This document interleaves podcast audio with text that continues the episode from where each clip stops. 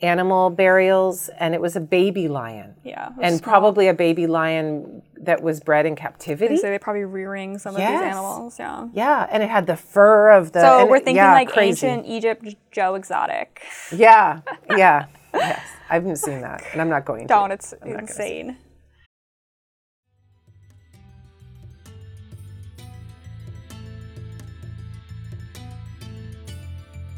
Welcome to Afterlives with Kara Cooney, in which we discuss ancient Egyptian history and relevant current events that we think will be of interest to our audience. I am Kara Cooney, and I'm a professor of Egyptology at UCLA. This podcast is separate from my teaching and research roles at UCLA. In recent years, I've become active in communicating with the general public about the history of ancient Egypt through lectures, interviews, social media, books, and guest appearances. This podcast is my opportunity to take the kinds of deep dives into history that are not always possible in academic formats. Hello, everyone. Hello, hello. Hope you're doing well. How have you been? I've been okay. It's been, um, well, Ukraine got invaded, Yeah. so that's been stressful. But to be honest, I've, you know, I'll read, I don't watch the news, and that helps me to not get Yeah. as Yeah, watching- emotionally I've freaked seen out. some things I would prefer have not to seen. Like what? just some bodies Oh, and stuff. they were just very forward with showing things and like Yeah. yeah. just stuff like that. But And then this week at, on campus was just madness. It was madness. It was like one of those weeks where like I didn't have a moment to even think Mm-hmm. and getting through email. Right, Amber? Oh my goodness, the email this week. It was just and and people needed me like right then. Mm-hmm. And it was um I fe- feel like it's been crazy everywhere because even at my job, other job, Mm-hmm. it's been crazy there. It's like everyone's kind of slowly coming back, Yeah. I guess, from pandemic processes. I don't know. yeah. Yeah. But- so and and there's just not enough people to do all the work that we have to do. It's too Yes, much. 100% that. It's too much. So, so I'm okay, and I'm supposed to be trying to finish my recycling for death, and I keep trying to carve out time, but it's it's not it's not easily done. Yeah. And you know, th- this thing is supposed to be done by my birthday. That's what we said that I would have the whole draft done by my birthday, and. I, I just there's a just little pieces I need to put together. There's not much left for me to mm-hmm. finish the goddamn draft by my birthday, but I, I it's really hard for me to Yeah. put it all together. So I'm, I, but I feel I'm like fine. doing that higher level thinking. It's Yeah. hard to just be like, oh, I have an hour. Like, let me just fit No. it in. You need like, you know, a sustained part of the day because you have really. to get into it. Where did I leave off? What, and then you have to read through what you've done, and then you Mm-hmm. get into a part that's difficult, and it's um and and I'm still working with like, should this even be in this order in terms of chapters? Yeah. Maybe I should switch the order of chapters and start with the 17th and 18th rather than starting with the 21st. Why am I starting with the 21st? So I may have to switch that, and Kylie will be like, "Oh, great! Now I have to rename everything." You know, the she page will. numbers and yes, figures numbers again. exactly, Yeah. exactly. She'll be like, "God damn it, Kara," and I'll be like, "I'm sorry," but you know, Yeah. it'll it'll be fine. Yes. Yeah. How I are you like- doing? Good. I actually was able to do some dissertation Yay! work.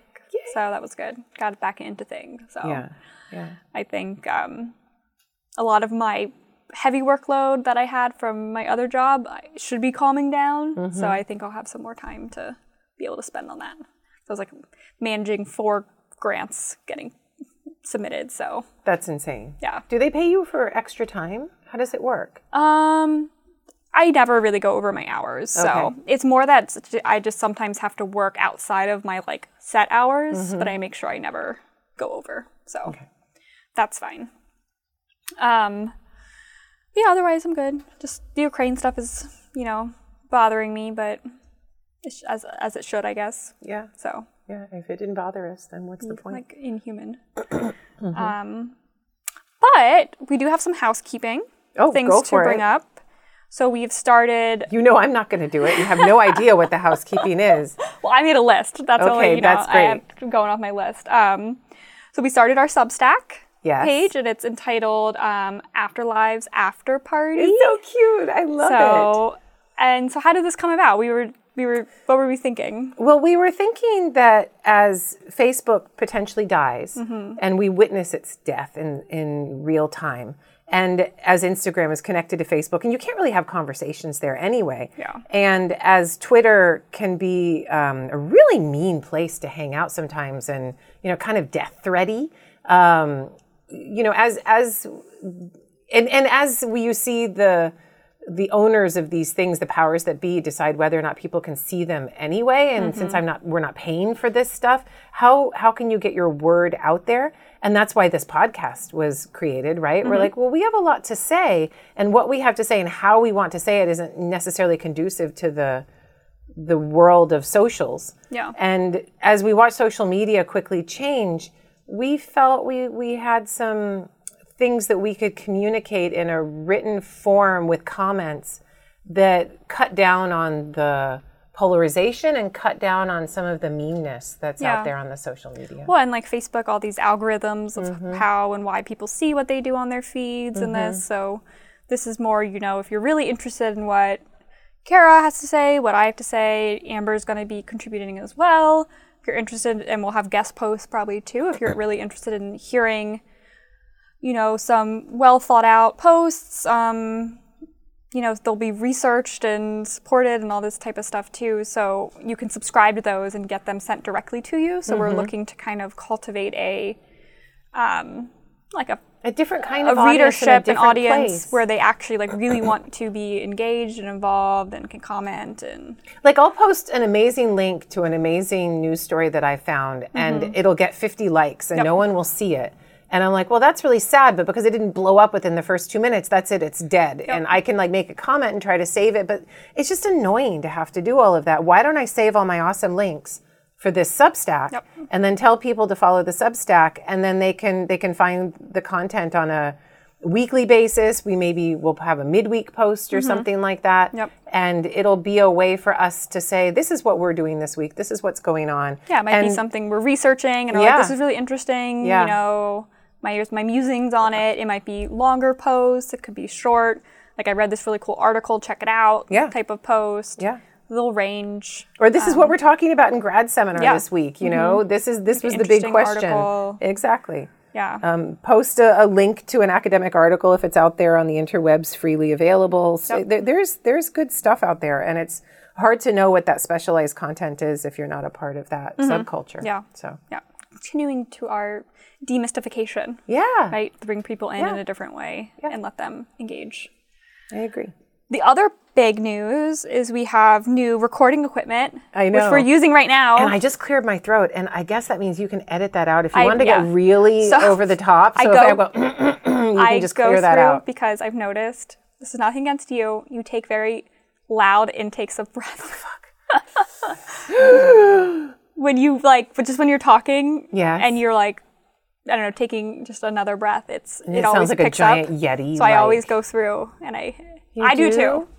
I do. I do Amber's have. laughing. She's a, the Schadenfreude is strong with her. But I edit out all of our breathing. So what I would like to, yeah, yeah, okay. I edit out all of our intakes of breath and things like this. okay. So you can take as loud and heavy breathing as you want. And I will just edit it out. Oh yeah, Amber, will you go inside? In in their fridge, there's a bottle of wine, and um, in the fr- yeah, She she was asking if you wanted water. water's fine too, but there's wine. But she's like, "But I guess we're gonna have party o- uh, people over a party of people, par- Party people, people. party over later. Um, what do you want? Wine or water? One thirty. You can do wine. Okay, do wine. Thank you, Amber. okay. we just paused for one. We paused. Okay, so we have our new equipment, which we're using right now. Yes, it's super, fancy. exciting. Got a mixer because apparently I'm always quiet, And I am always loud. so we can mix our our audio separately to make sure we're at the same volume. And apparently I do deep intakes of breath. Yes. It's Fine. Girls or we gotta can breathe. have I, this mixer also has cool options where we can have someone call in on the phone and we can That's have it crazy. mix or from the Zoom call on the computer. okay, great. And keep every audio file separate. So because Zoom is going to be the way to Yeah, to for- invite most guests, I think. yeah. That would be cleverly done. Yep. And we got our little clip mics here. So it should be hopefully this is better audio overall. Um, and thanks to everyone for sticking with us throughout the process.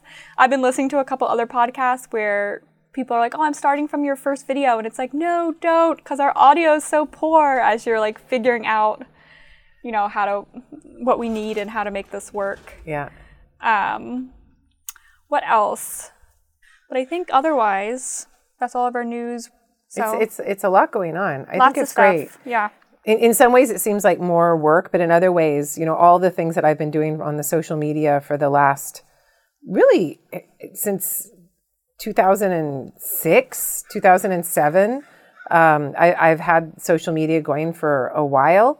And if I just take that energy and put more of it into the Substack, then we'll create something new Mm-hmm. Yeah, that's less dependent on once others. you get the workflow, it's like starting a new habit. It's like maybe a little bit more work up front, but Mm-hmm. Yeah. once we get in the rhythm of it and get in that flow, Yeah. I think it'll be pretty easy. I agree. And if you don't feel like you have to write something big, it can be short little, you know, pull the quote, your favorite quote from this article, Mm-hmm. and have a little paragraph discussing it. It doesn't need to be these blog posts. Well, and a lot of people have said that they don't like podcasts. They don't have time to listen. They don't have space to listen, but they Mm-hmm. can read and they want to read. It's the same with me consuming my news by reading, but not by watching. So Mm-hmm. I do get that.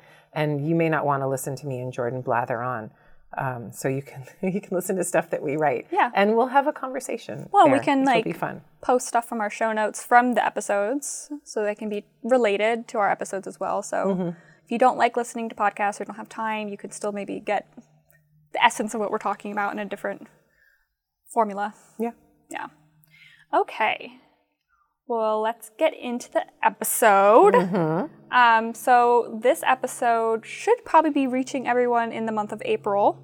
Okay. Um, we're recording this in end of February, but as our time schedule has played out, it should be in February. So Okay. hopefully around Earth Day. So we're doing maybe like an. Earth Day themed episode. Um, and so as everyone's aware, I I hope so, you know, the planet is undergoing crazy environmental changes. We're seeing, you know, super wet, cold streaks in the Northeast. It's super dry and hot here. Now it's kind of cold. All this like crazy weather. Um, obviously, human caused. So then it got me thinking about ancient Egypt and what, how did the ancient Egyptians interact with their environment? How did their environment act upon them? Which we could talk about your new article coming out. You know, what resources were available to them? What was living like? What was living in Egypt like at the time? You know, um, how did they impact their landscape positively and negatively? What are like climate change? Can we see in their historical record? Um, you know, we could look at geography, materiality, all these all these good, more theoretical topics. Um, so yeah, so we're gonna dive on into that for the rest of the episode. Sounds great. Super exciting. Yeah. Awesome. You know, you know, I love geography. You know that when I teach women in power, I always start with a map. Does it still work that way in the class? It does start with a map. I, know, I don't know. I don't watch the videos, and I've forgotten. That's still your same video. So Okay, good. Um, but we, I think we human beings like to pretend that we are uh, separate from our environment, that we can control our environment, that we're not dependent on our environment. Yeah. And it's uh, important to remember that social formation and systems of power are formed within an environment, and you get different systems based on the geography and, and the place that you're in. Yeah. What's the very like nature versus nurture? Mm-hmm. Like nature isn't just like your parents raising you; it's everything around you, including actual nature, um, affecting the culture and the systems. And, And yeah, and you know that in the Women in Power class, I link geography, nature, whatever you want to call it, directly to female power or the lack thereof. And that there are places on the planet where the geography lends itself to allowing more female power uh, vis-a-vis the males in their society and other places that that really strip women of any autonomy whatsoever. And they become uh, rather slave-like in their existence in, Or in certain places. what David Graeber's book Debt argues that women are one of the first like commodified, you know, objects Yeah. as humans, yeah including women. So Yeah. could get yeah into that. Well, so I'll, we can go into this more later because I have some more questions. Yeah, it's fine. About that. It's fine. Go go in your order. Mm-hmm. Starting really broadly, just for if people don't know, um, what is Egypt like? Hmm. And we can talk about Egypt for the ancient Egyptians, and we can talk about Egypt now because I do want to Mm-hmm. Get into some more things. Mm-hmm. modern topics, the high dams and stuff. I want to bring up a little later. The Ethiopian Renaissance Dam. We'll Yeah. get into a little later, and how this will change things. How that changed the Nile. Yeah. So I guess we can talk about maybe quick Egypt today, and then go back into e- ancient Egypt. What are, you know? What are the differences? Right. Well, Egypt today is is very much like Pacific Northwest America, in which you have a dam that controls what was a very organic and seasonal rising and falling level of the river, and a moving bank. Um, there, it was Yeah, never locked ever-shifting, down, ever yeah. shifting, exactly. And you know, now that it's been controlled, and you have the the Aswan High Dam, you you have that water that's controlled, tightly controlled, and the Nasser Lake Nasser is your reservoir, and you pull out the water that you need, um, never too much, never too little. And sometimes you have seasonally low Niles still because you're still dependent upon the Blue Nile and the Ethiopian monsoon- highlands the and all of that. yeah. Exactly, monsoons coming from southern Asia, Central Asia but it's uh, it's created a, an environment that is riverine, and you have your river versus your desert, right? Yeah. There's a lot of Egypt that's now in the desert, particularly now as they're building purposefully in the desert. But so you still have a river environment, Yep. but it's a river environment that's concretized, Yeah. um, stabilized. You don't have floods, yeah. and you have fertilizer, and you have high fertilizer, you levels have of salt. human, yeah. which is why the Nile was so amazing back before all this Yeah. because the inundations would get rid of the salt, so the soil was always you know so fertile and perfect, and you Yeah. couldn't overuse it. Yeah. Right. So, and you could have multiple growing seasons in a year. No, this fresh, perfect stuff, and yeah. now you have to really It was like made for human agriculture. Yeah. And if you don't have fertilizer in Egypt now, you're not going to have a crop. It's not going to it's not going to work because it's the same earth, same earth. Mm-hmm. Yeah. And all of that silt that used to create the delta is now just being kept back behind the dam at Lake Nasser and the delta is eroding. So Egypt is getting smaller, kind of like Louisiana is getting Mm-hmm. Yeah. smaller. Um, so Yeah, there, there's all crazy. kinds of issues in modern Egypt in terms of living along this river. And then the the other thing you see in Egypt today is that they're making the desert green. So the extent of a an irrigated land keeps Mm-hmm. being pushed and pushed and pushed with um, uh, irrigation and, and pipes and all kinds of things, deep wells that can get yeah. Mm-hmm. the water further and further out. And we know this because we work in desert areas. That's where most of the archaeology is. And you're like, wait, they're farming here? Yeah. Jeff has this crazy story working at Hierakonpolis. Yeah. And in the wadi leading out to the royal cemetery, it's green because there's a town way back in the desert and they've like raised the water table to get the town water and it's like making all this like green come up where, you know, there was green back in ancient ancient Egypt, but not traditionally part of um, the landscape. And yeah, it's changing. And it's like, you know, you're torn because you're like, yeah, people need water, people need housing. Egypt is a huge country, has a huge population. Yeah. But then you're like, it's at the cost of what? Yeah. Yeah, it's hard. Yeah, it is hard. hard. Um, okay, so then looking at ancient Egypt, so we mentioned the Nile. Mm-hmm. So it's a very riverine focused um, culture. We have the Delta, which is the Delta, um, It's, marshy, it's, yeah, it's a very dense Yeah. green that's hard to traverse, you know. lots of water. where there are roads there now, but still it's they're Mm-hmm. Not still it's- getting around in the Delta, you still have to go like, you can't grow like as the crow flies. It's like all these back ass Yeah. ways. And Yeah. It takes like way much longer to get anywhere. you know, and, and you can only imagine what it was like in the ancient world when, the, Oh, when yeah. Mm-hmm. half the place was flooded. Good luck. Yeah. Yeah, so we and then we have the desert. Mm-hmm. So we all know that. Fertile Valley. Okay. So then how did the Egy- ancient Egyptians refer and think about their land? So we have like a bunch of terms, we have a bunch of kind of ontological understandings of the land and their land and how it works.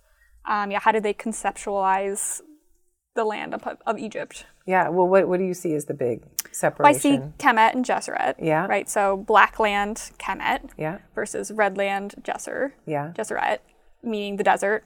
So red desert, black fertile soil. And the this this is why I have a problem with saying Kemetology rather mm-hmm. than Egyptology because then you're excluding the desert, desert cultures, desert peoples, nomadic peoples. Um, mm-hmm which is an important part of Egypt, and those two things um, have if to go together. If, well, and like as you said earlier, all the funerary stuff's out in the desert. So if mm-hmm. you're only looking at the valley, there's not much left. Right. The Nile has. Yeah, and it's interesting that the Egyptians like to think in terms of binaries. Mm-hmm. So you get your black land versus red land. You get your delta versus Nile Valley. Yep, so I was going to do upper versus lower Egypt. Upper versus yeah. lower, exactly. You've got your Mediterranean coast versus a river sort of mm-hmm. landscape. You've got the river that has cataracts, those big granite boulders in the middle of them, versus the river that doesn't. Um, you've got the Egypt that's got a limestone bedrock, which is most of Egypt. Um, and then you've got the further south where it's got a sandstone bedrock. Mm-hmm. And it doesn't seem like that's a big deal, except that sandstone is harder. And so sandstone creates a higher, deep, uh, higher, more shallow channel. And, and I'm not a river expert, so I apologize if I get this a little wrong, but you don't have a vast expanse yeah. of agricultural land in the way the, that you do with the not a wide limestone. river meandering. Exactly. It's much tighter. Yeah. And so then you don't have as much agriculture when it when there's sandstone. Yeah, it's like cliffs and then river. Exactly. There's not a lot of valley flood. And that means you plain. don't you don't have as yes, your floodplain is smaller, yeah. so you don't have as many people. Mm-hmm. And that means that the place where there's limestone bedrock is going to be much more populated than the place where there's sandstone bedrock. And that's Egypt versus Nubia. Mm-hmm. And that population matters when it comes to colonialism and power uh, imbalances and and so on and so forth. Yeah. I too I want to I feel like it's big point to touch on is the inundation mm-hmm. and how that works and how important the flood was and how they conceptualized kind of time yeah. i think even so much by the flood right calendars you see the start of the new year was when the flood ended right um, they watched for when certain stars rose to right. know the flood was starting right so the very thing that allowed them to live there this flood was, you know, very much ran their lives. You know, they and isn't it ridiculous their... that you and I have to learn about this from books that we've never experienced it, yeah. that no living Egyptian mm-hmm. has experienced it. It's not something that that we can feel like you know, when you're a little kid, you have to learn the names of the months. And this is yep. November, and they give you a little picture with the leaves falling and everything's an autumn, autumnal color. And you're like, okay, that's November. And then you live it and you're like, oh, it's November. Mm-hmm. And we can read about these things in books, but we can't experience what it was like. And that's obviously super frustrating for most Egyptologists. I don't think it's necessarily frustrating for most Egyptians because while that seasonality is is a beautiful geographic reality to clean things out, to grow the delta, to create sustainability. I think when you're talking about private ownership of property and uh, maintaining your household yeah. and all of these things, that kind of seasonality and upheaval from flooding can be very destabilizing for, oh, yeah. for a population. Especially in yeah. a globalized society where you want to be kind of on the same timetable as yes. everyone else. And, yes. Yeah because because so. it means Egyptian time. If you're under, if, if the flood is to, there's no flood and there's no water, you're not really going anywhere. And, and everyone just kind of sits there and waits. You can't really yeah. farm. You can't do anything. Or you have to move your house. Yeah. Right. I remember reading it was something about Western Thebes pre high dam mm-hmm. and it was like how people were living near the ramesseum and yeah. when the flood came it would flood up to the ramesseum so they'd have to move back and they were you know staying in some of the nobles tombs but it was like that back and forth, you know, cyclically. That, that, Egypt was always semi-nomadic yeah. in some way because that was just the way that it had to mm-hmm. be. Or and, you had to stay yeah. on the little gezeeras, the little turtlebacks. No, and only the rich people got to probably, get that high ground. Mm-hmm. And the temples were on that high ground, and you knew if people didn't have to move their home that they were very wealthy yeah. versus others. And you probably just every you know, once whatever, whenever the inundation happened, you would just pack your bags and yeah. go up into the hills. And then the idea that when well, let's start with the flood, right? Yeah. Let's and and this is something that I've had to read about in books, and then I you try to imagine it, but without having lived it, it's hard. Mm-hmm. But let's we'll do it anyway. So come end of June, I think into July is when the first waters start to bubble up in the springs rises. and yeah. So there's there's a little bit of um, of, of some tells. And Mm-hmm. and there are texts about this. There are there are holy places in Thebes in particular. I'm Mm-hmm. sure there were all around Egypt but I know, we know of these most in Thebes because so much of what we study is is from this place because of preservation. That there were certain springs that would start to get active Mm-hmm. when the the Nile flood was on its way. Yeah. coming. Exactly. The ground table was rising.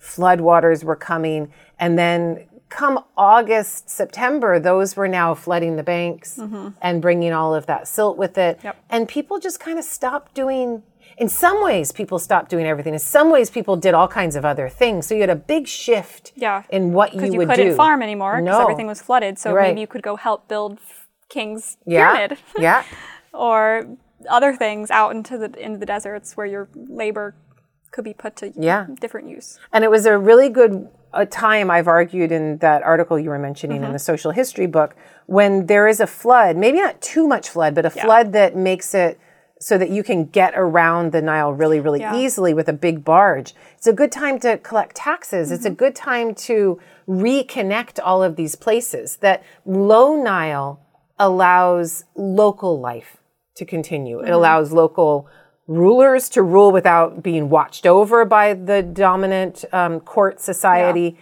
and and it allowed um, more independent decision making. When that Nile floods, and you can have army boats going up and down the Nile, you can have the king's barge and his lieutenants and viziers going up and down that that Nile. It brings everyone under the power of the king again. It's a perfect time for campaign, yeah. right? A bunch of if you don't have a standing army, that's when most of the men would be free Yes. to be uh, Yeah, so you could send boats up and down and say, "Get- how many men from this village? Put them on board. We're right here, right now. We're going, and we're a bunch of soldiers, so we're going to kick your asses if you don't give us your young men. And then you bring those guys up up north or down south, depending on who you're Wherever you're invading at the time. Um, it's a good time to move big rocks. good time to move big stones. Yeah, if you're building pyramids or colossal statues, whatever it is you're doing. Maybe going even into the desert again on it's like sort of expedition. Yeah, Even probably a good time to have lots of sex and, and create the next babies. Yeah. generation. Yes. free time. Yeah. But then when they take all your men, you know. Yeah, that's not good. because there's draft labor. Probably Mm-hmm. every flood there was draft labor. Who are they going to take? How is it going to work? And get divvied up somehow. Mm-hmm. Yeah. Okay, so then it's flooded for how long? Like three months? Mm-hmm. And it's weird too because it's like when we think of the seasons, like winter being when you don't, Mm-hmm. winter being like November through March, excuse me, when you don't have any farming. That's like when the Egyptians would be farming. Right. It's kind of It is swapped. opposite. Yeah. Yeah. Um. So yeah, a couple months of flood through like summer. The mosquitoes must have been brutal. Yes. In, Can- like, September. And then you'd have probably some disease break Yeah, malaria. always of in like course. our early fall. Mm-hmm. Yeah. And So- then, so throughout the winter, but thr- so throughout the fall, well, the waters recede by when? Are we going to say like October, November? November, yeah. And it depends. If it's Yeah. if it's too much water, it takes too long for the then you don't waters to the recede. in. You can't get your seeds in on time, and you're going to have a shorter harvest because that flood's going to come again. And if you can't get your two harvests in there, too bad for you. Yep. Um, so a flood that stays around for too long can be just as devastating in terms as a of weak one. starvation and famine as as the the, the weak Yep. one. Okay, so then the Nile water recedes. You got to wait for shit to dry out. It's um, it's a like sopping wet mess, yeah. and the sun is strong, so it'll start to dry things out. You need to save some of that water for your second growing season, Which we will talk about a little later, like Yeah. basins and Yeah. and all this good stuff. right? More mosquitoes, Yeah. and then you start to plant your seeds and. The planting of seeds in Egypt is super easy. You barely have to plow. You just you throw, that them shit and then out let the there. cows walk on top of Uh it. huh. And your kids. Yeah, anyone. And Goats. Mm-hmm. Whatever. and then couple couple months later you've got some nice kernels of grain Mm-hmm. or or strands of flax, Flax, or grains, um, you millet, probably grow- barley. yeah, millet, barley. You grow some onions and Yeah, lentils, vegetables. maybe chickpeas, chickpeas definitely. um, eggplant. Mm-hmm. Um, no tomatoes, no potatoes. No, Don't put these things in there. Yep. So then you harvest your first crop. What do we say? December, December, January. yeah, I would say like our winter. Yeah. Yeah. And and then for Maybe a your second one, Yeah. so you probably put your really good shit in there for that first crop. You're you're looking for wheat and barley, and it's Amr Shahat's work Yep. that's proven that the even the words for Upper Egyptian and Lower Egyptian have to do with the wheat Yep. and the quality of the wheat. So what's the word for for Lower Egyptian Shema. or up? That's upper. Upper. Yeah, upper, and it means Just up. Well, we just always say it. we say Upper Egyptian Egyptian, barley, but it means thin. Oh, because the same as it's linen too. Yes, they it shema means- this for linen too. It means thin or Ah, or I bare. never connected like the two. Anemic Yeah. is a word I like. Because and, it's- yeah, it's want- like sad. want- they don't yeah. have as much water. And Delta barley, Lower Egyptian, Is what you want. mehu. Yeah. and it is fat. It is nice, fat, juicy kernels Hmm. of grain. Where your beer or your bread is going to be, you know, more bountiful. That's the that's the grain you want. I never yeah. put shema together. Yeah. Yeah, it's it's super cool. Um, and and so you're going to have different qualities, different output from Delta Yeah. to Nile Valley, and different parts of the Nile Valley are going to produce different kinds of wheat. I'm sure they had different reputations and different too. seeds and different Middle things. Egypt still has the reputation for being like the linen producing. Yep. So it's argued that it was back lots then of as well. flowers and perfume. Yeah, flowers, perfumes. Yeah. And I always wonder like the difference between like gardens, like what Mm-hmm. was grown more like by household Mm-hmm. versus like large kind of mass production of like wheat and Right. other grains. Because you're not going to grow like a whole You don't need, like- acre of onions. You don't need that much Yeah. space. And I feel like that's people probably growing their own onions, like in a personal plot or something, Yeah, I think so. versus And you have cultivation of zoning. Mm-hmm. trees. You have arbor land for sycamore and acacia, local woods. You have date palms, date of course. Yeah. Yeah. Um, a lot so of and a lot of these plants non-native Egyptian, right? They're importing a lot of them at, from very long times ago right. to Egypt, right? This I don't know as well, but from what I understand, the wheat and barley both come from West Asia, right? Flax too. Flax too. Um, and I think the lentils and chickpeas as well. Mm-hmm. I think most everything. I don't know about the onions, I don't know about onions. but yeah, the the agriculture is all introduced Mm-hmm. from the Fertile Crescent, so called, uh, the Levant, and then Anatolia. some of the, the animals are are homegrown domesticates. Oh, but, yeah? hmm there's been some more Like the recent water buffalo some of and the stuff like cow that? breeds, yeah. Um, but yeah, it's always hard too because like I know the flax more that are that there's like a native flax to Egypt that's wild. yeah. And then when you first see domestic flax, it's of the Near Eastern variety, but it's like not to say that, you know, they never domesticated the Egyptian native wild variety or like crossbred them together or something like this. And Flax is also one of those things that grows best with a shit ton of water. Yes. Shit You- ton it of water. Need like almost like rice patties. Yes. Yeah.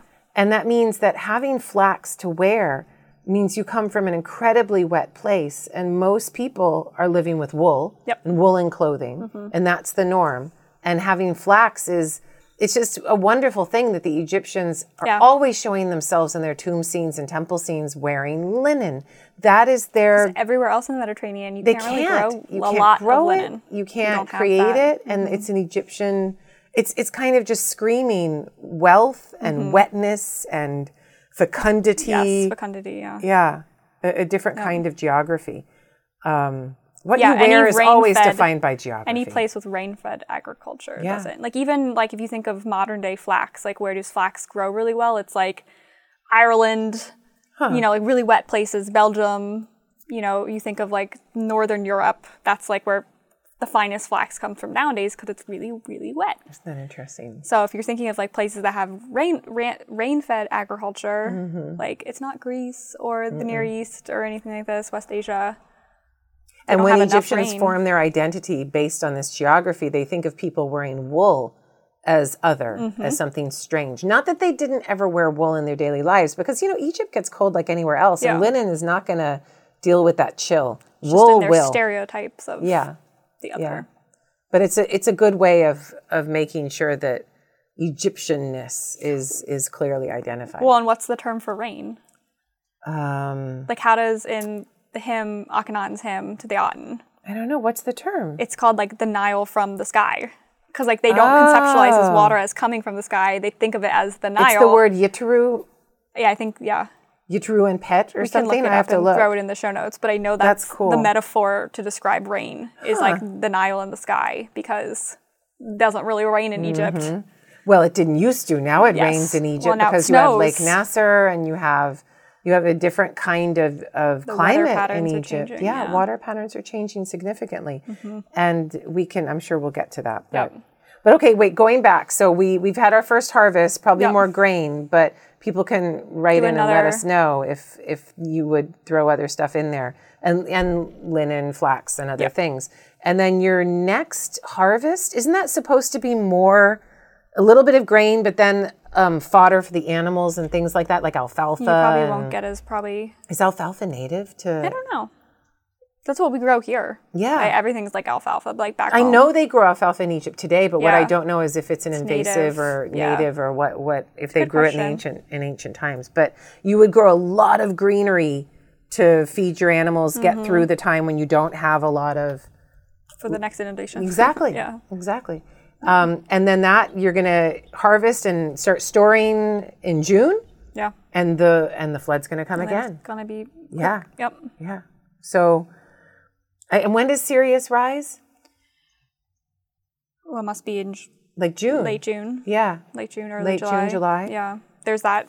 That's that one cool Hyksos text Mm-hmm. um, where they're charting the rise of Sirius, Sothis, to predict the coming of the flood. Yeah. In Egyptian, it's Sopdet, the sharp one, associated with the goddess, Mm-hmm.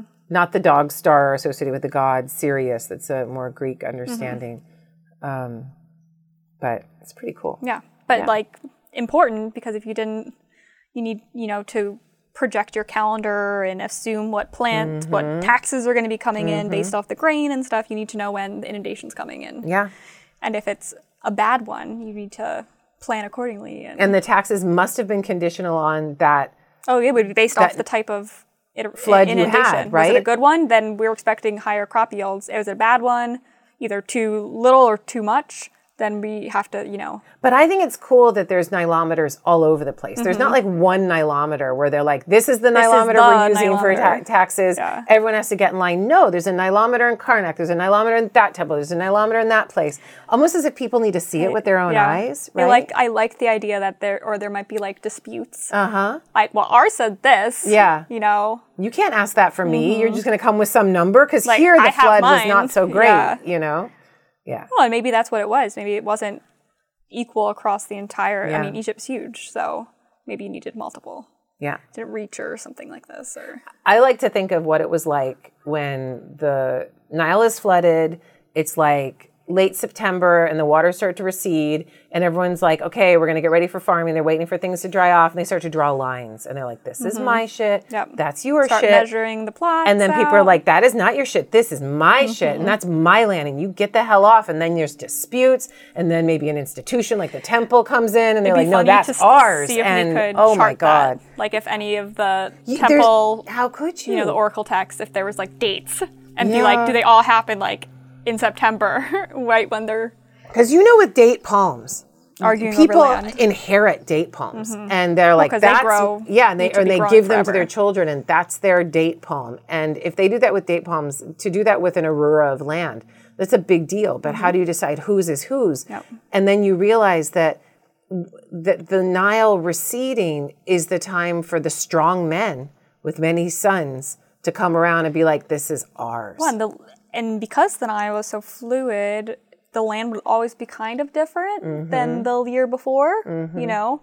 So it's not like, you know, the plot is going to be exactly the same shape and Yeah. size. It might, you know, be a little, they might have a little bit more silt and build up or less. And But it means you had a yearly seasonal bullying contest potentially going Mm-hmm. on. And I think that means that Egyptians, you know, people can only stand so much bullying and constant fighting. They're just like, oh, can we stop? And there was, I think, a human reaction to that constant bullying to just be like, you know what? Can we just get somebody in charge of all of this? Can the temple we'll- just do all this? Can the temple do this, or can can our you know local landlord, uh, Yeah, strong the- you know Lord the gnome. Grantley or whatever come in and just tell us what to do, and we'll just work for him. We'll just sharecrop, and we'll just draw it anew each year, and we don't have to fight with each other every time because it's a disaster, and maybe there's too much bloodshed over the years, and they're just like, let's not. And so you get a whole lot of sharecropping uh, very few very wealthy landowners, either institutions or nomarchs. Yeah, that's true. And um, and that creates a whole different kind of society. A whole different kind of society compared to rain-fed agriculture and and, and yeah. people with their own plots, uh, passing those plots down to the next generation. Um, and then you get into sexual control, and there's a whole lot more Mm-hmm. sexual control in those places where people own their plots. They know what they are. They're going to give them to the next generation. Versus Egypt, where they don't. They don't do that. So we talked about all the plants Egyptians were growing, um, all those resources. We touched upon different animal resources, you know, cattle, goats, sheep, pigs. Yeah, your cattle and your pigs would be more in the wet areas. Yeah. Your sheep and goat would be more in the dry mm-hmm. areas. There, there would be some intermingling sometimes, but you know, your sheep and goat, you don't want those around your your cultivated stuff. They're going to just eat things they shouldn't be eating. Yeah. I mean, maybe bring them in after everything's picked and they can mm-hmm. pick up the little bits. Yeah, absolutely, absolutely. You know, Fatten them up, then you have a big slaughter, and mm-hmm. you, you go to town. Yep. Yeah. So thinking of mineral resources. Okay. So the desert, though seemingly maybe very hostile to human life, Right. has a lot of key resources for the Egyptians. So we have countless numbers of types of stone Yeah. available: granite, sandstone, limestone, uh, gneiss, Um, calcite, Egyptian like, alabaster. so many different types of stone. yeah. And then we have you know semi-precious and precious gems, Turquoise, carnelian. amethyst, all these available. And then we have you know mineral mining resources, copper, Greenstone. greenstone, malachite, Yeah. yeah. Greywacke. gray wacky, And then the gold and the copper that's a part of that. Mm-hmm. Yeah. So an abundance of of resources. Yeah. available. And really pretty, nice, Yeah. strong resources. Sandstone that can bridge to, uh, wide Mm-hmm. expanses for, for ceiling structures. That's how you build the Great Hypostyle Hall using Mm-hmm. sandstone, for instance. Or Amenhotep III's solar court, and you have that colonnade going around. You need sandstone to do that. Yep. Um, you also have salt. Yeah.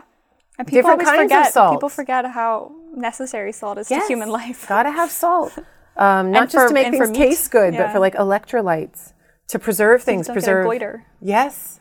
You need your iodine. Yeah, your iodine. Um, preserve your fish because we didn't talk about fish yes, in the fish. Yeah. Um, so you're going to salt fish. Some of, some of it you're going to eat fresh. If you're living along the Mediterranean, you're probably going to have to bring in, or maybe not. You just got sea salt, wouldn't you? Mm-hmm. You make it yourself. And there's natron salts, Yes. which is a different kind. What is in natron, Amber? What's in natron? It's like more like baking soda. Yeah, It's what like is sodium it? bicarbonate. Is it so? I don't think it's sodium bicarbonate. look it up. Because you can eat baking soda. If you eat natron, you will die. Really. You will die. I read about this thing, this company in Egypt, and this is like 20 years ago Okay. when I first started going to Egypt. And this whole family over Ramadan died because they put the wrong, the wrong kind of salt was in the salt packet, and they put it all over the food, and and they all died because it was like a natron type salt instead of a sodium chloride type salt. Um, I know I made you yawn when you, You look at somebody yeah. when you look at I somebody who's watched you yawning. yawn. Then then What you have it? to yawn. So, uh, natron is a naturally occurring uh, mixture of sodium carbonate. Mm-hmm. Um, it's a kind of soda ash. Yeah. That's why, because it's like potash then. Yeah, Yeah. seventeen percent sodium bicarbonate, also known as baking soda. Yeah. Along with small quantities of sodium chloride and sodium sulfate. So it's the sodium sulfate that kills you. Probably. The hell killed these people? Um, I do not know, but Yeah. salt, so you can mummify if you're wealthy, Dry things out. um, and and use it for cooking.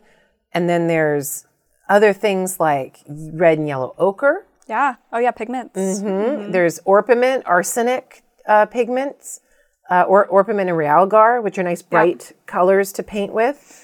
Um, there's uh, gypsum, So you can make plaster. Plaster. Um, what else can you get from the desert? There's desert animals that you could eat, antelope Mm-hmm. and things like that. Um, Yeah. mm, yeah, So there- many there's mineral resources. so many things one can sell, and of course, there's gold. Gold. So- yeah. Oh, we didn't even touch upon gold. The gold and yeah, silver. copper and gold, silver Yeah, too. Yeah. No. Oh, I don't know about iron. Later on. There's iron everywhere, in a sense, guess as I have been taught. There's iron everywhere. It's whether or not you have the technology to get Exploit at it. it, Yeah. from the rock, Oh. um, as as I understand it. So, But no yeah, tin, no tin though. no Small tin. or small, very small bits of tin. yeah, Nothing yeah. major. Amethyst. What else? Other stones. Hmm. No other. I can't think of any other precious gems. Guess carnelian. The lapis lazuli you have to bring Lapis in comes from Afghanistan. A- yeah, Central Asia. We think Badakhshan region. Mm-hmm. that's the closest mine, Yeah. and yeah. So Yeah. the, I mean, the- think of like anything on King Tut's like pectorals. Like those are all those gems, glass stuff to make glass. So silica. Mm-hmm. yeah, that's true. To make to melt from making glass, Right. clays, Steatite, steatites, all these different clays. Mm-hmm. You know, marl. and you can tell if a clay is Mm-hmm. a marl clay from the desert or a Nile Silt. silk yeah. clay, and one is more black and marl's- red, and the other one is yeah, it is. It's, a finer, lighter, lighter, yeah. finer. So they would Grain. bring in clays from the desert to have Yep. a nice, finer pottery. True. So, yeah. So, I mean, really self sufficient. You don't really need, as we'll talk about in a bit, but maybe just trees. Yeah, trees and tin are like the, That's only, like the only things thing you you have to bring in. You don't need people. No. There's more people in Egypt than than you need. There's underemployment in Mm-hmm. Egypt, and you can draft people into labor with impunity. So you don't need to bring in enslaved peoples either. Um, you've got enough women. Um, not a shortage there. You've got a ton of animals. it Lots of food. it's it's a wealthy place that's and then we get to the other part of the geography which maybe you're getting to that it's protected on all four sides No, let's i mean what do it. you see that that Well, so I mean, does? it's. I mean, people always ask, you know, why does Egypt last for thousands of years as like a, you know, a a pretty much continuous and separate and unique, unique kind of place you know, place. And I think one of the reasons is its geography, placing it. It's bounded on two sides by one side by a major desert, right, the Sahara to the to the um, west. West, yeah. The eastern desert, still a major blockage, but then you also, besides the rivers, are besides the deserts, you have seas. yeah Also, Yeah. you know, the Red Sea and the Mediterranean Yeah. are harder to tra- traverse than just walking yeah getting from West Asia into Egypt, you have to go through a desert of the Sinai, and it's a blockage, right? It's a narrowing point, so it'd be Mm-hmm. easier to defend. right Um, from the south, You have those more cataracts in the river. cataracts Yeah. blocking, making it harder to sail upstream uh, or downstream, I should say, actually. in a narrow Um, river channel narrow easier to watch I, the, yeah, the desert's more closer into the river. Yeah. Mm-hmm. I think it's harder to. Yeah, Egypt's pretty well protected and f- naturally fortified against Right. its neighbors. Um, I think the people who have the easiest time at it, I would say, would be Nubia, Nubia, Nubians yeah traditionally, but and then much later when you have more sea seafaring and what do you mean the nubians have the easiest time of it of, like anyone to invade. oh yeah think- but they're the ones who get invaded Yes, instead first. so Right. So all of later those on, yeah. people, you know, starting as soon as Egyptian civilization becomes a thing, as soon as kingship becomes a thing, Nubia will become an invaded thing. Yeah. And, and it, it does have its own separate culture, its own separate Mm-hmm. space, but it, as soon as Egypt has strength, it will go and exploit that other place. Yeah. They'll, they try to do the same with the Levant, but the Levant is more Decentralized. decentralized exactly and so it's harder to just monolithically go in and take something which you can do Mm-hmm. Well, in because- nubia the Nile yes in Egypt, it makes for a very centralized, Mm-hmm. this long line.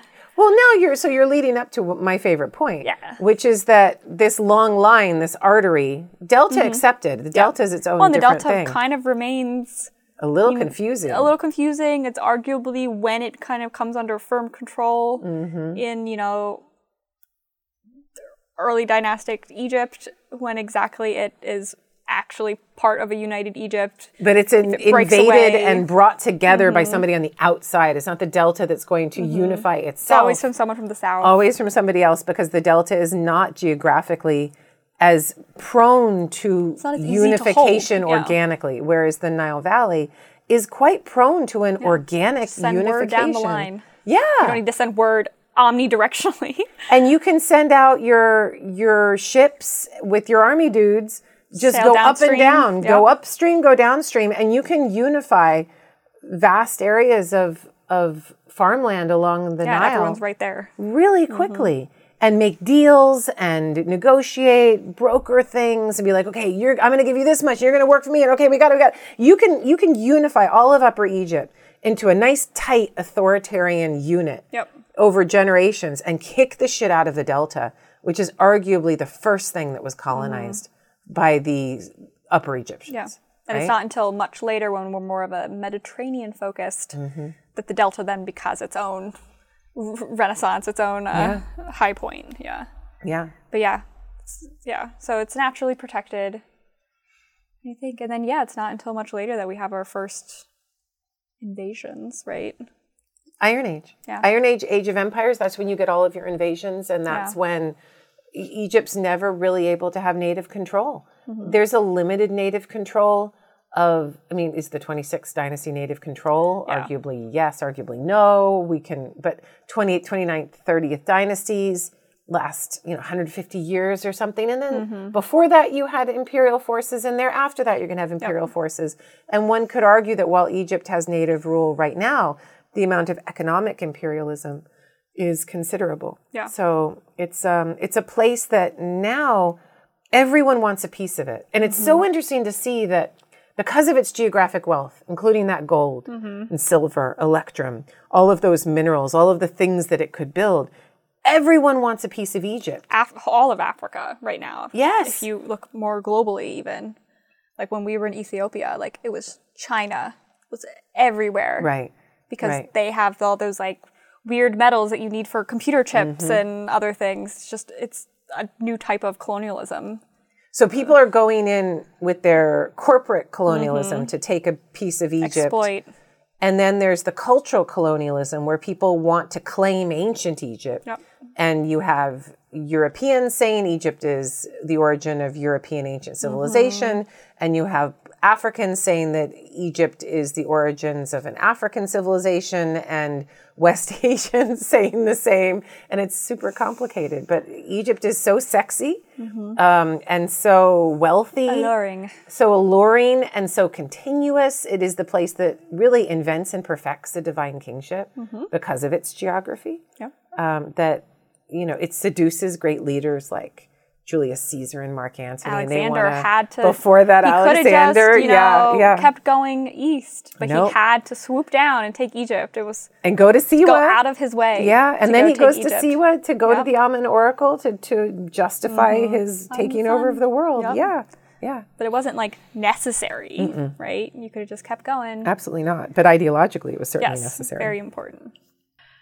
Another fun thing to touch upon too. So, what were the environmental dangers out there for ancient Egyptian? I can think of you know animals, temperature. Talk about weather, disease. Oh my God, there's so many things. So, um, I mean, just start with the water of Yeah. the Nile. What, what does that do? I mean, depending on what's in it, like disease wise, right? You could get cholera, typhoid. If it's stagnant and it's like you're be very trapped water that you're keeping near a village, yeah, Yeah. cholera, typhoid, no problem. any other warm waterborne illnesses. I don't know if they had like hep, hepatitis. I think hepatitis things back have. then. Yeah, And then bilharzia Oh, yeah. and um, what's the other one? any type of um, like schistosomiasis. Yes, any type of protozoa. yeah, braid, flesh-eating things. yeah, things that pass the blood-brain barrier Yeah. and then eat eat your brain. amoebas. Um, well, because like animals die, people go to the bathroom Yeah, in the water. all kinds and- of gross yeah. bacteria in that water. Um, and and most people, I think, who Would have live there would have had natural immunity, would have been able to handle it. But also, most people would have had parasites Oh, yeah. living in As a their system in extensive numbers. Probably And everyone had worms. Everyone had worms. Yeah. It was it was how bad your worms are, not if you had worms. Mm-hmm. Yeah. And it was probably like everyone had worms, but if you had like some other illness going on, then the worms would like And everyone had malaria, yes, right? Everyone had malaria. So it was a question of how bad your malarial fevers were, not if you got malaria. So that, you know, yeah, all the mosquito-borne illnesses you Yep. can think of. all the intestinal things. Yeah. And apparently, cholera didn't come in as cholera until Yeah. later, but that's fine. Cholera, typhoid like Stuff that makes gives you diarrhea. that can take out a third of a village and kill all the diarrhea kids. causing things. Absolutely. Yeah. So, and, and yeah, weird animal crossover illnesses. I don't know Um, when like- like, like, what are you smallpox thinking of? Smallpox, in. yeah. It's debated when smallpox arrives. but there's all Plague. these pharaohs' bodies covered with pustules that look yeah. smallpox like. so. Some people argue there are other things, but Okay, fine. but I it looks yeah. I don't know. I guess you'd have to. But, I yeah, know, like, having that livestock around, you're going to get Livestock, crazy shit. yeah. And bats, Egyptians had bats. Bats. Why do they not have a higher? There is a hieroglyph for a bat. I have heard this, but they don't do a lot with the bat. It's like the bat is unmentionable I and feel like, undepictable. yeah, it's in a very liminal yes. space in They the don't want to have, and the bats are there. Every time you go into a tomb, there's mm-hmm. bats It there. smells like guano. yes. Cat piss. The, the pyramids at Dashur all smell like guano, but they mm-hmm. never talk about them. It's like the, it's like he who must not be mentioned, the bat. Yeah. You think it would appear in like some of the underworld books or something? They like take this? all of the other fearsome creatures, like which we should head here next, but like the crocodile and the hippo, right? Super dangerous. To ha- they live in the Nile. The, the hippo can snatch a child from the riverbanks. They tell us crocodile too, and it's so common that if you die in the river, You're, you're just like, eh. you're kind of sainted, right? You get like forever Be really an easy way to hide a body. If you But- murdered someone and just threw them in the river, and you're like, oh, a hypo got them. Oh well, yeah. There's that 21st dynasty, Oh, yeah, late um, Ramessid or late le- Ramessid texts, in they're which they're like, take those them." policemen that know too much, have them murdered, and throw them in the Put river. Put them in a sack in the river. It's brilliant. Done. But but my my point about the bat is that if the Egyptians are so good at taking this fearsome hippo Mm-hmm. and turning it into a goddess who protects the wo- mother in childbirth, Mm-hmm. and taking the fearsome crocodile and turning it into Sobek, who is fertility and the Nile flood and all yeah, of these like powerful things, protector. why don't they do that with the bat? You're right. That is interesting. They they divinize the freaking shrew. They Yeah. divinize like all kinds of things. They don't divinize mice, do they? You see little votive offering. I guess they're kind of shrew-like looking though. But they don't divinize mice. No. There's no mice god Maybe it's that they're too small and. Mm. You feel like they just They divinize really, the beetle. It's true, and like bees, Yeah. You know, Yes. BT. It'd be fun to do an article on the the animals that Egypt forgot or that Egypt didn't couldn't choose mention. to focus on. Yeah, bats are interesting because it's like they're mammals, but they fly. So I feel like they'd be like, scary Whoa. as shit. They're scary. Yeah. They bite. They like bite They cattle a lot sometimes. They. I don't know. Well, it'd be interesting to see what type of bats live in Egypt naturally. Mm-hmm, Are they more fruit bats or are they more um, like carnivores? I don't know. Somebody get on it. So That seems an interesting. because I know like some like bats like actually like suck like cow's blood and stuff, so they'd be like attached to a cow's neck. Oh God. But some just eat fruit. So then like this? I don't know. I watch a lot of Geo It's horrible. like nature documentaries. I don't like watching nature documentaries. I'm like, no, are- the lioness yeah, shall kill. I'm like, I'm not watching that. Sometimes they are like you're like oh this is like too real. Though when when we shot for Out of Egypt, we shot a Ramadan, Mm-hmm. not a Ramadan, an Eid al Adha sacrifice of the animal, and they did it right in front of us. And I saw them cut the goat's neck, and he bled. And two of the camera guys almost fainted, and I was like, "Oh wow, look!" And I had no problem seeing that. So I don't, I don't know if I you know, I can't say that I'm too squeamish. You would have been fine.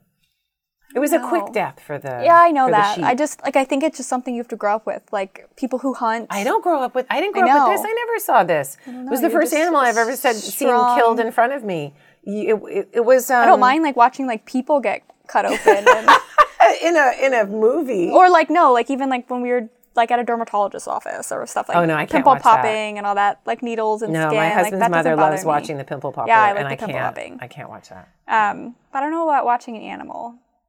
It would just depend. I, th- I don't know. I think it would just depend on how and I You love the animals. I love the animals, so I think the- just like watching its life. Yeah, I don't really care about people. but like that's what movies. Like if an animal dies in a movie, I'm like, I lose it. But if a person dies, I'm like, eh, I don't care. Like the horses, the horses. Because I think animals are all totally faultless and blameless, and humans suck. There's all kinds of books written about the animals of ancient Egypt, and one of Mm-hmm. the most accessible ones is written by a dude named Patrick Houlihan. Yes. Animals of Ancient Egypt. He wrote a bird one. Birds Mm-hmm. yes, there's one too. birds, and Yeah. they have really cool illustrations. Yeah. Good illustrations, yeah. So and and so much of the Egyptian hieroglyphic system is Yeah. based on their geography, So the world around them, and it doesn't change. They're like, we're going to do it this way. We're going to keep the birds. We're going to keep these birds for thousands of years. And you can actually prove that some of the animals that their hieroglyphs are based on had, had gone extinct Mm-hmm. from human expansion and growth by the time they were Now. written down in the New Kingdom. They were they were extinct, Yeah. like the like the leopard or Yeah, something. yeah, certain Yeah. like more savanna animals that you don't see in Egypt. Exactly. But were there in the pre-dynastic. Yes. And pre, Like a pre pre-patriarchal sort of Yeah. cultural this memory. yeah. dominant. Yeah. Cool. Okay, so so other dangers we have snakes, poisonous snakes, scorpions. We already mentioned the mosquito, the most dangerous animal in the Um, savannah. Most dangerous. The savannah, mosquitoes have killed more humans than anything else. Really? Yeah, because of all the diseases they carry. Um, what else is there? Yeah. Um, Dangerous. we hippos, crocodiles. Yeah. I mean, Birds I aren't guess really occasional, dangerous. like maybe very early on, some like big cats, maybe that were still lingering about But the lions seem to really have gone extinct by. pretty early, Yeah. probably like five thousand. I mean, they still. They still are and, in and Syria, Amenhotep though. the Yeah, third, all or is it. Thutmosis the third? Amenhotep the third. I think he has his lion hunt. Wasn't that in Syria though when he's on campaign? Because there's still? Syrian lions. There's the Asian lions. Oh, okay. he went. That was part of his. But there's still like the trope of the king going to hunt Yeah. lions. and I, the so they probably kept some lions alive for a while. But There's still knows? lions in like the um, Sahara Desert and certain Yeah. spots. So there pr- could have been some It's amazing. outliers. Guess elephants too, maybe Elephants could stomp on someone.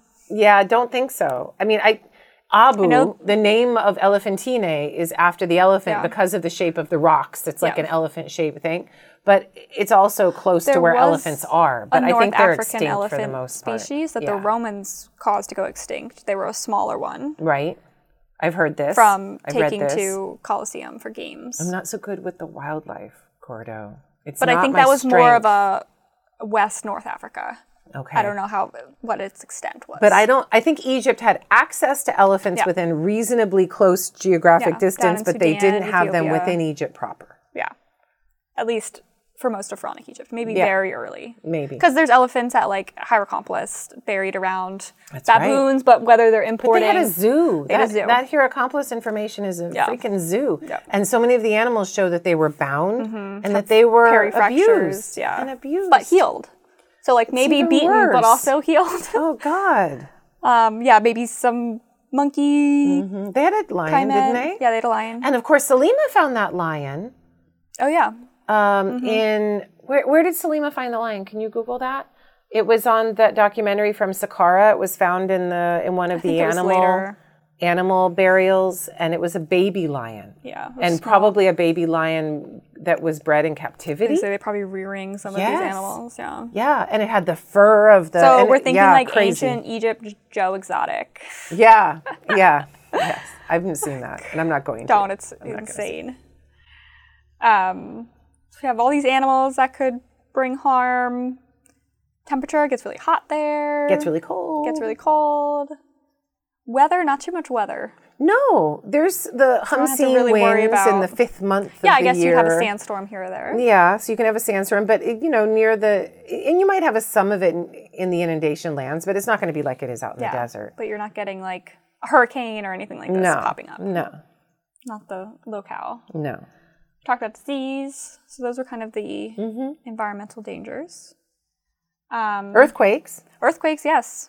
Egypt does get earthquakes. get I have not ever experienced one in Egypt, but people talk about the It is earthquake of very close to '95 and To that big fault, the Rift Valley fault. well, and the Sinai is through- slowly um, Israel. and stuff. slamming. Wait, the Sinai is coming away and going up to West Asia. Is that right, or is The it Red going Sea the other is way? widening. The Red Sea I think is the widening. fault goes yes. right through the Red Sea there. Yeah. So And that does move. That does micro move. faults through Egypt, yeah. And that Rift Valley, so like Somalia and stuff is like splitting, falling off Yeah. Splitting away from Africa. Okay, so we've kind of tangentially talked about this, but I want to get into it more. So, how the environment affected or influenced, it was tied to the ideology of Yeah. the ancient Egyptians. Yeah. So we talked about, you know, a lot of the gods being having animal forms and the hieroglyphs being very animal based. So I just wanted to talk about some of the ideological ties between Egyptian culture and um, the environment. And I have some topics pulled, like the kind of story of the Nile, where it comes from. It's not Yeah. a scientific understanding of how we'd understand it, right? Creation of the world. Yeah. Egypt's own Big Bang. Um, All the gods like. have being very connected to nature and the Right. environment. Right. All this, all these type of topics, and calendars and festivals, which I feel like we touched upon Mm-hmm. a bit. Yeah, yeah. The the calendar is interesting. So you have your your seasonal calendar. You also have your lunar calendar. Yeah. Um, you have a Mm-hmm. The stellar lunar calendar. calendar. Lunar calendar is beautiful. I just love it too because it's it's very feminine. Mm-hmm. I just I don't know. I always like that it's very in touch with us. yeah, and and what happens to us every month, Mm-hmm. and control, and the the months of the childbearing, and all of these things, and yet they give it to male gods. In Egypt. Only in Egypt, Egypt. yeah, Only in true. Egypt. And they pick Thoth, whose beak is moon shaped, and then they give it to the baboon, Mm-hmm. strangely. Though though Thoth baboon shaped is more of a solar worshipping being. Yes, because he's sunning Yes. himself. In the morning sun, then he is a lunar being, but he's still associated with Thoth, which is the master of the lunar calendar and writing.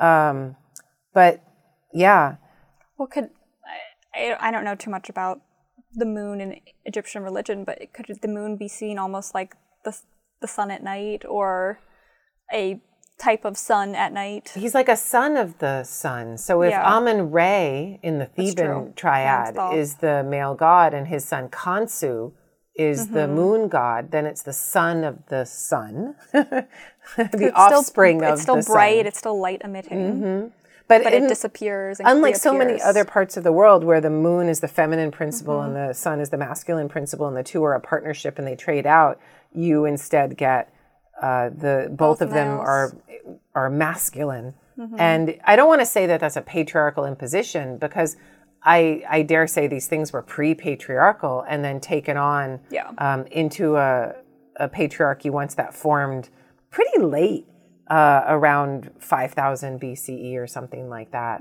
Um, maybe not that early, maybe 4500 or something like that. But you know the the way the Egyptians work with the ideology uh, of the geography around them is as complicated and ambivalent as it could possibly be. And what I mean by that is in some ways it's animist. It's like the river is a divinity and must be protected. And and we live in a sustainable reality with it. And yet you try to control it. And you you try to create rituals that make the river do certain things. And then you you um, a- create channels and you create the nilometer Yeah, and you're, you're marking it. symbiotic relationship. yeah, it's symbiotic, but it's you know, it's like um, the Egyptians like to control their environment, even existing in an environment that really rebelled against being controlled. Mm-hmm. So they would build with stone in places that would be flooded. Yeah, where mud brick wouldn't last. Exactly. And so you're you're trying to control the uncontrollable. And there's this constant tension going on between an environment that is ever shifting that the Egyptians are ever trying to to make permanent. Mm-hmm. And it's a very human wish. yeah, fighting their Yeah, fighting their their mortality, fighting mm-hmm. the change. And in some ways we love Egypt for that because it seems that they're winning. yeah, and it's what's left over for us to study. we have the pyramids, you know, 50 stories tall. They have won the Egyptians. They they defeated Mother Nature in a sense or controlled their resources to such an extent that it it created this massive monumental structure uh, that still is there for us to look at in the temples, Karnak and Luxor and all of these places, Dendera. Um, but so it's it's confusing to me whether or not it's it's almost like Egypt is hyper modern mm-hmm. in that like we are where our dams control all our rivers and our our Army Corps of Engineers goes out there and makes sure that, you know, the nature is kept at bay Yeah. and our cities are safe or whatever. And yet at the same time, there's this deep cultural memory of how special Egypt is geographically and how much it controls them that they dip into and don't try to control. Mm-hmm. or that it's preserved unchanged in their ideology. I mean, But here- then, like in the real world, they're making canals and yeah, fighting it and doing all these things. But ideolog- ideologically, it, it has this conservative or more symbiotic, I think, relationship shown versus lived existence was maybe a little bit more adversarial. here is where I think the linchpin is in that the geography lends itself to kingship. Mm-hmm. The geography lends itself to an easy authoritarianism compared to other parts of the world. And so you create an ideology where the guys in control are like, the gods want us to be here. Look at all of this. Mm-hmm. And everyone's like, yeah, it looks like that to me too. Or I'm making the good floods come. Yes. Because I'm being a good king and and more good floods than bad because of the way that geography works. It creates a positive feedback loop in which everyone is drinking the Kool Aid and going, Yep, this geography wants this king to be here. This geography wants me to be a lowly he's sharecropper a god. because he is a god. Yep. And it, so it allows a minority of people to control it rather easily Mm-hmm. with nice ships and wood, cedar wood they bring in from the Lebanon to go up and down and have control and, and get all the scarce resources and get all the labor and get their scribes out there to pull out resources. And so it's, it's a confusing thing. Yeah. that- seems almost hypocritical, but it's It does that you we're living with the nature, and the nature is what allows me to be king. Mm-hmm. it's super confusing, but that's the that's one of the coolest parts of about Egypt. Yep. Yeah.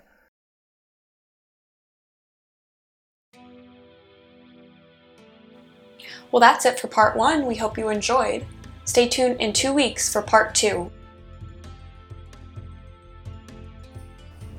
Thank you to our listeners for your support and for subscribing wherever you listen.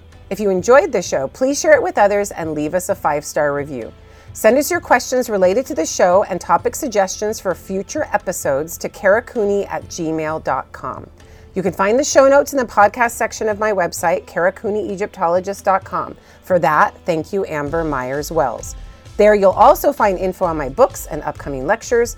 While you're there, don't forget to sign up for my newsletter to keep up on the latest news and content from me.